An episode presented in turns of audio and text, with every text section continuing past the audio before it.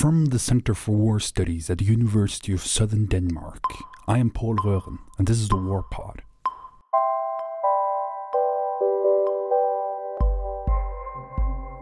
In this episode, I talk to Jeppe Teglskov Jacobsen about a recent article of his on the puzzling public use of US cyber weapons against ISIS in Iraq and Syria. In the article, Jeppe and his co author Jens Ringsmose argue that cyber weapons are normally best kept a secret as their efficiency depends on opponents being unaware of them. Why then did the US military make their attacks on ISIS available to the public? In the episode, Jeppe and I discuss the reasons for this openness, as well as the norms of future use of cyber weapons and whether these weapons will be used more openly in the coming years.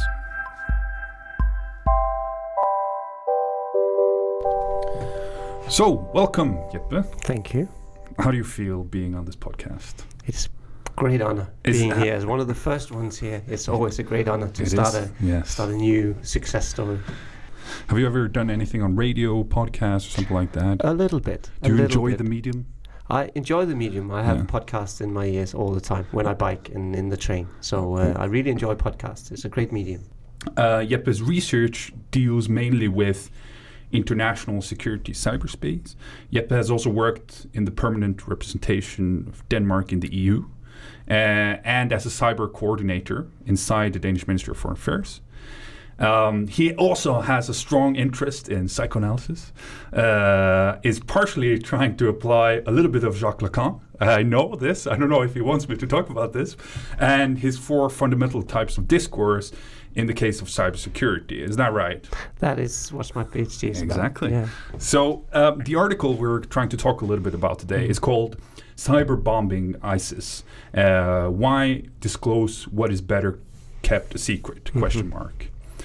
And that is written by you and Jens Ringsmose uh, and is published in the journal Global Affairs. So, um, you write that, and you started off by saying that. So the puzzle here is that the U.S. U.S. has invested a lot of money. How much money, more or less, uh, during the course of the last ten Well, years? You just, remember? just just just the last like in cybersecurity, uh, like it is depending on how you define it. But but but record breaking. But, I mean, but yeah, no, it's it's without comparison. Yeah, you have exactly. seven billion in, in the last year on cybersecurity. yeah, So so I'm just this is a huge investment. absolutely. And Um, and and and and the fact that it uses cyber weapons against ISIS Mm. is not a surprise. You argue. But when the Obama administration is specifically publicly announced that the U.S. is, is doing this, why specifically was was it such a surprise? What kind of specific advantage would you have from keeping an attack towards ISIS specifically hidden? Is that you have this. That there's a huge, there's a big similarity between intelligence gathering and cyber attack. Mm. So let's say 90% of the, the process of developing a cyber weapon is the same you do intelligence wise. So getting access is the hardest part. Developing a tool that gets you access to a system is the hardest part, for the most part, of course. So you have this, and as I said in the beginning, if you use a cyber weapon, you lose a cyber weapon. But you, you also risk losing intelligence gathering capability. So what surprised me was we had this we had this huge debate about like we will never use these cyber weapons also because we will lose intelligence because it's very nice to just we can tap into ISIS com- communication command and, and control because we if we're in the system we need to be in the system to destroy their systems with cyber attacks. But we, if we're in, in the systems we got all this great intelligence of how when are they going to do what and how are they planning? But if we're going to destroy the command and control systems mm. then we don't get that intelligence. And if they have just a, an, if they have an IT guy in Syria and Iraq, I don't know if they have it, Mm. if they had that, but if they had, he could just do forensics there, Mm. figuring out, okay, we need to just update the system, which is fairly easy. You buy a new router, you, you buy a new system. And then the um, cyber command or the NSA, they have to start all, all, all over, finding the vulnerability, get access, developing the exploitation tool, and start exfiltrating or dis- or destroying or disrupting. Yeah.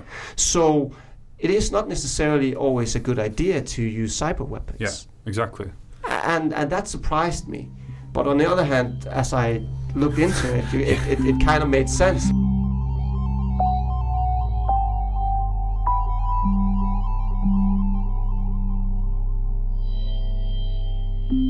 The article, and this is what a good article should do, and this is a good article because it goes very. So this this is the puzzle. Here's the big. Why is this so? We don't know what the hell is going on here, um, and yet then you come up with a good answer, I think, for why the U.S. chose to actually publicly announce these things. Um, and you say that there are about four overarching reasons why the Obama administration openly and willingly declared that it was using cyber attacks against ISIS.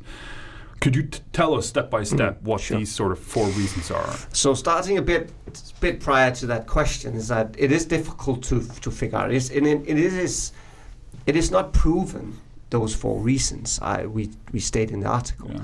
because it is difficult to get people to confirm because cyber is still even though they came out and said that they were cyber bombing ISIS, a culture of secrecy around cyber weapons.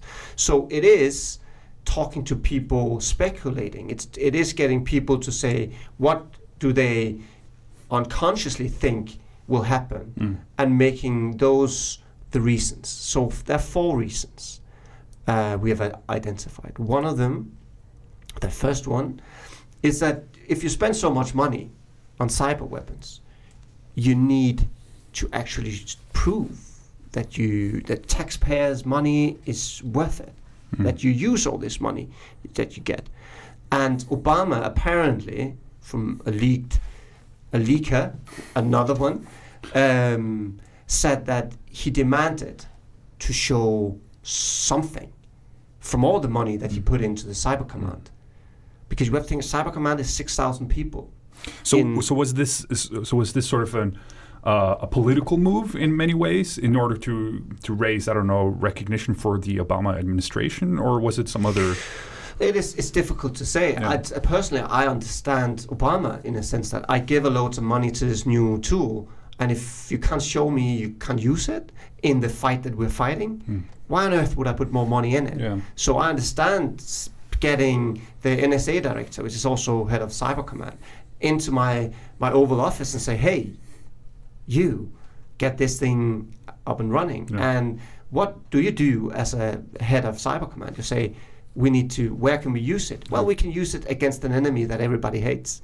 Okay, sure. So and and that that is that's the one explanation that I found, uh, and also found resonance in among some of the Yeah. lower people talking about thinking that that what must have been the reason. So, so, so domestic policy and audience is definitely part of Mm. this. Tell me, talk a little bit about the other sort of reason why. So the the second one, and it ties to the fact that what they came out saying, in the administration was not that that, that much on the actual content of the op- operations.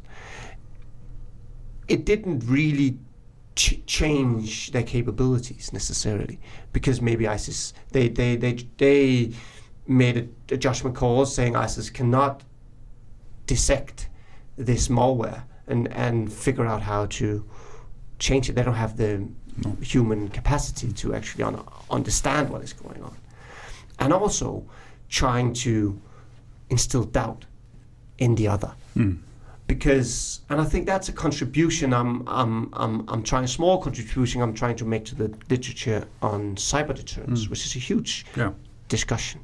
It is the fact that deterrence works or can work if the other part has no idea what you are able to do, and it it actually turns things on its head. Yeah. Because usually you, you when you talk about deterrence, you say deterrence, and you, you, you make a reference to Dr. Strangelove Yeah. Yeah. and say if you if you don't know the other has a doomsday mach- mach- machine that can destroy you, then you're not deterred. Yeah.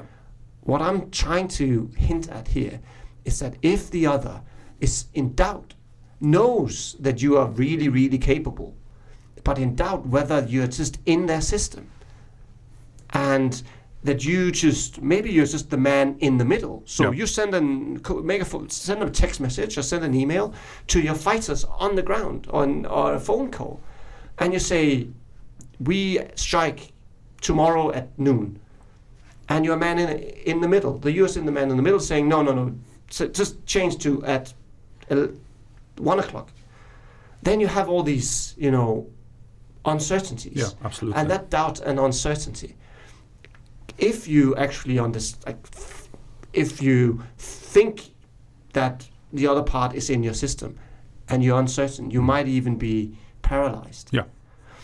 and that could be one of the reasons why you think okay this is not this is not a huge risk because what the best case scenario is that they don't even know what what to do. You had this exercise in the 90s, in the in the late 90s, in the U.S. A cyber exercise. Mm. It was actually just a regular exercise, but they added a cyber component to it, where after an hour, the the commander, who was supposed to actually defend and counter at, attack, he had no idea what was going on. He had no idea what was up and what was down, what capabilities was working, what was not working, all these kind all due to cyber attacks.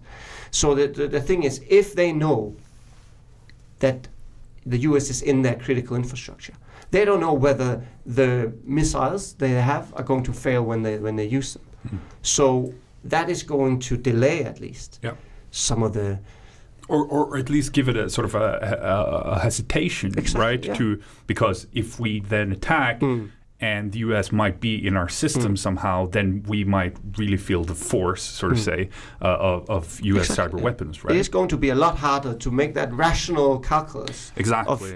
yeah. like what is like that get that playing playing out scenarios what if i do if i press this button what happens and Yeah. if you always it's the first button you you press you have no idea what, what it actually what's what's actually going to, to do Yeah, then yeah. it's going to be hard to figure out if we're going to win that battle no, uh, um, so so that was number that, two. that was number two yeah That was number two, Yeah. and we have two to go.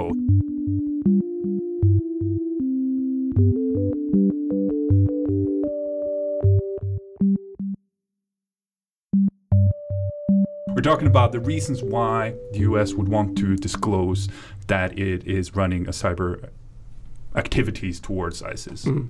So the third one is um, I call it signaling to third parties because of the culture of secrecy around cyber weapon. It's also really hard to actually display cyber weapons. It's really hard to, to, to tell other people that listen, we have a capability and we're ready to like we're ready to use it. Because what, what, what do you do with um, nuclear weapons or missiles in, in, in general? Just look to North Korea. They have parades, right? They, they just put them all on display. They make test test runs and say, now we have it, so respect us. But that's hard to do in, in, in, in cyberspace for, for the reason we've talked about. For for the lose and use and lose capability, it Mm. is. Yeah. So how do you do it then? All right, you, this is a good chance. It's an enemy we all hate. We we show that we're willing to use it and that we actually disrupt c- communication. At least that was the um, intention. It actually proved to be difficult to get an, the effect they wanted, Mm. but that's another story. Mm. But the intention of signaling to Russia and China that we have integrated, now integrated, cyber into our operational planning. Mm. It is better to show than, than tell. So this is the third reason. And it, it ties to the other reason. It ties to the reason of uh, the other reason of deterrence. It ties to the, the, the signaling to, to the domestic audience. Yeah. So signaling to domestic audience and signaling to third parties that we spend money and we know how to spend money and we know how to use the capability we've spent all the money on. That's the third reason. I, uh, a quick follow up to the, on this, uh, uh, and in the article you talk about mainly about signaling to po- political um, adversaries. Some, some, but but is it also? What do you think? Is is it also a signal to potential allies and allied, and and does that have a a positive effect to actually signal this, or does it have a negative effect? What do you think, or is it more or less neutral? Um, I, it, it could have a positive effect. Yeah. It- I'm, I'm, I'm just Pure Um, speculation. no, yeah, no, it, it because it, it it just made me think because I haven't really looked at it into a- an, an allied perspective. But I think when I look, this is a year and a half later, and look how the debate is going in terms of NATO, how we speak about um, cyber capabilities or cyber effects in, in NATO. NATO is not going to build any offensive cyber capabilities at all. That's not going to happen. But what has changed is that now we talk about cyber capabilities in operational planning. That we need to get cyber into NATO operational planning. Hmm. We need to be able to to to offer effects as member states, saying in an operational setting, we need to get this this command and control um, hub, which is which happened to be in a hospital. We need to get that not working at noon tomorrow. Yeah. Who can provide that effect? Yeah, exactly. and the UK or Denmark or whoever, the US could say, I can provide that effect. Yeah. And that discussion comes from, I think, from the more open, open discussion about offensive Yeah. cyber capabilities that this this incident was the first example of. That's right. So the the, the, the fourth ties to to the other two. Uh, it's about international norms because what has happened for almost a decade now is that a group of countries with the U.S. at the front seat have tried to create international norms for state behavior in in cyberspace, especially when it comes to military and defense behavior. Um, and it's really, really hard to, and it's proven really, really hard to sit down, Russia, China, the US, and agree on norms and international legal frameworks. One way to to to do something else than that and still create norms is by showing how it is supposed to be used.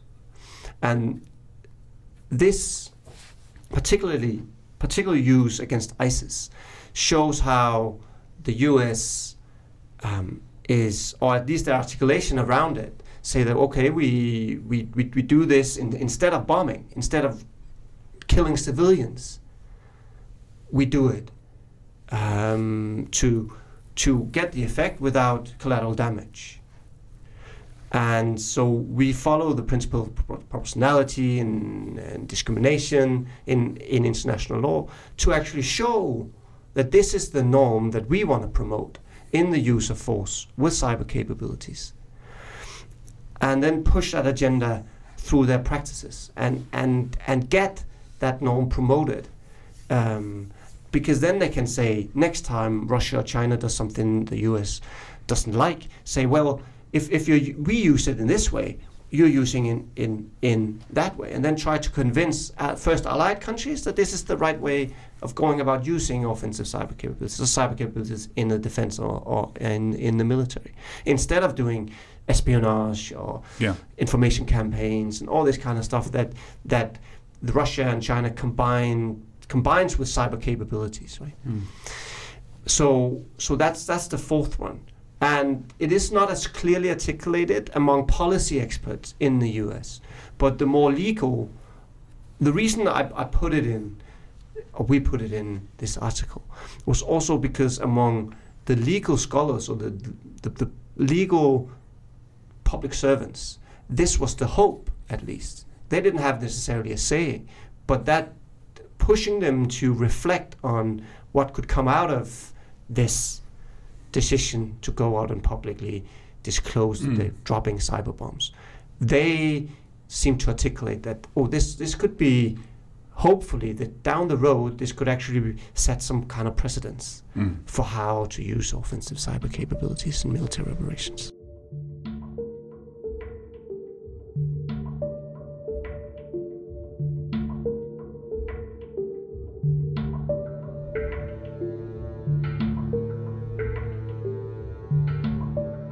What is a good norm with regards to cyber weapons? Is that what is and for whom is it a good norm, right? Because you talk about mainly about the U.S. and and U.S. promoting some sort of norms that would I, I assume would benefit the U.S. in the long run somehow. So, so essentially, what is a, a good norm to you, and and how does that sort of differ from uh, a, a very American point of view? Of, of, of course, it is this, the, the norms the, the U.S. wants to promote are the norms that that make cyber weapon just another weapon in the toolbox, which means that all the international legal norms and international law that, as we know it, uh, is applicable to, mm. to cyberspace as yeah. well. But of but of course, some of the, some other states who think like, well, this this legal regime has benefited the West, mm. and so why like we don't we want we have this chance now because we have this new new domain to actually try to reconstruct some norms to our benefit.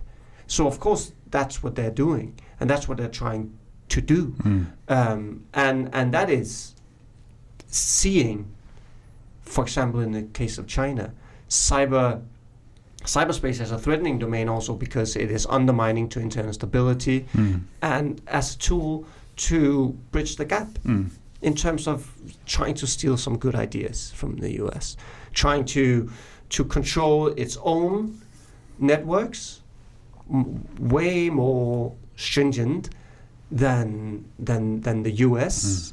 their private networks, um, and also to bridge the gap. Yeah. And, and and so they don't want to be tied by the usual norms Yeah. and saying, okay, if, if, if you're military, you're, you're not allowed to use cyber weapons and, unless you follow these, these, these principles. And I, I understand that. It's, it's not like, I don't think it's that sophisticated a, a question. No. If, if you look at different states and, Mm. and different interests in terms of how they, they, they see themselves in the world. Yeah. Um, yeah. So overall, trying to sum it a little bit up. So do you think that the U.S. actually got more out of its cyber activities towards ISIS than what it normally would have if it kept it secret? I, if we let me answer the questions this way, this way. I don't think the United States got very much very much effect in terms of effect on the ground Yeah. out of it. That's what I hear. They're Yep. just like that. This this was this was just yeah whatever. We we just got it out of the shadows. That was that was nice, and we just but it, it didn't have any effect because what they said they were doing was that yeah we had disrupt command and control, disrupt um, websites, disrupt um, payment to fighters, disrupt propaganda. These things, it didn't really like they, they can't necessarily prove that much effect from it. So I think when it comes to operational effect, it didn't do anything. Yeah. And I think that's a lesson Yeah. also that maybe cyber weapons are not this they're not going to be this magical bullet that changes conflict. It is a, it's a tool in the toolbox that we could we could take take out if we can't within the principles of international law target an enemy in a hospital, Mm. for example. Yep. But we could do it with a cyber attack without harming civilians. Mm. That's a good tool. But it's not this magical tool that turns off all the, the, the, the, the light. It's not a tool for terrorists necessarily because it is difficult and it, it doesn't say boom. And it's, there's no blood necess- necessarily, of Yeah. course, or at least in the first order. Yeah. So, So, so, so, yeah. so, tied into to to all of this, if you were to look into your crystal ball, uh, where do you see sort of the U.S. cyber strategy going in the future? Do you see more of these kind of openly disclosed situation or more covert operations? What do you think? I, th- I think there are probably going to be more. And also because what is going on in the US right now is they're in the process of splitting the NSA and the Cyber Command. Mm. When I talk to people from the Cyber Command, they're so frustrated by the fact that the big brother, NSA, they every time they go out and say, "We have this tool for this particular situation. Mm. We want to use it. Can we use it?"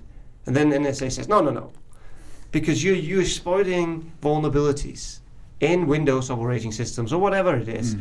that we use to ga- to gather this fantastic intelligence. This is like f- fishing with dynamite. That that that's a usual saying when they have really nice vulnerability. That just get all this good stuff about terrorists, you know, Samsung TVs, they can they can just look through the camera, and that's really nice. But if the cyber command just uses it, Mm-hmm.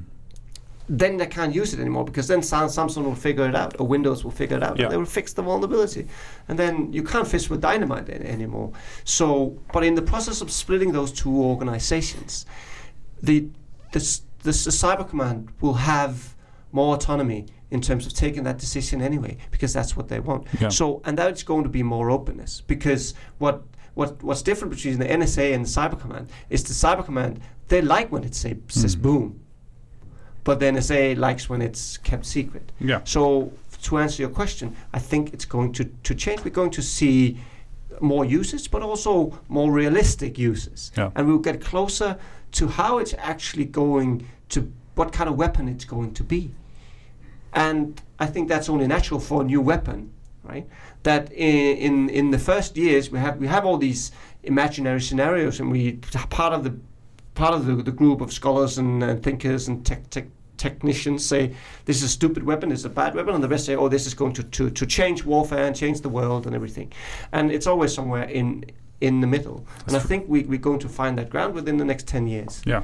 And we see more cyber, cyber strategies, we see more processes in NATO and in small countries like Denmark on how actually to incorporate. And we'll figure out that maybe we're not going to use it that much. And all the money that we spend, spend in 2015, 16, 17 to 25 or whatever on, on hackers, Mm. we will we'll, we'll reach a level where it is going to match what we can actually use it for. It's utterly fascinating, and everybody should read it. And I think you're really onto something big, uh, and so. especially some of these concepts here. I also think you can develop a lot further. So, anyhow, uh, I would like to thank you a lot for coming. It's been uh, very fun. I hope you had fun as well, I had fun. and I hope you would come again. Of when course. something new is published, Yes. and you will uh, When we're share with all talking of about us. some hy- some hysteria and perversion Oh, that would US be. Oh, let's do that. That's that's that sounds like that's our next talk. I think I should be. All right. Uh, see you. See you.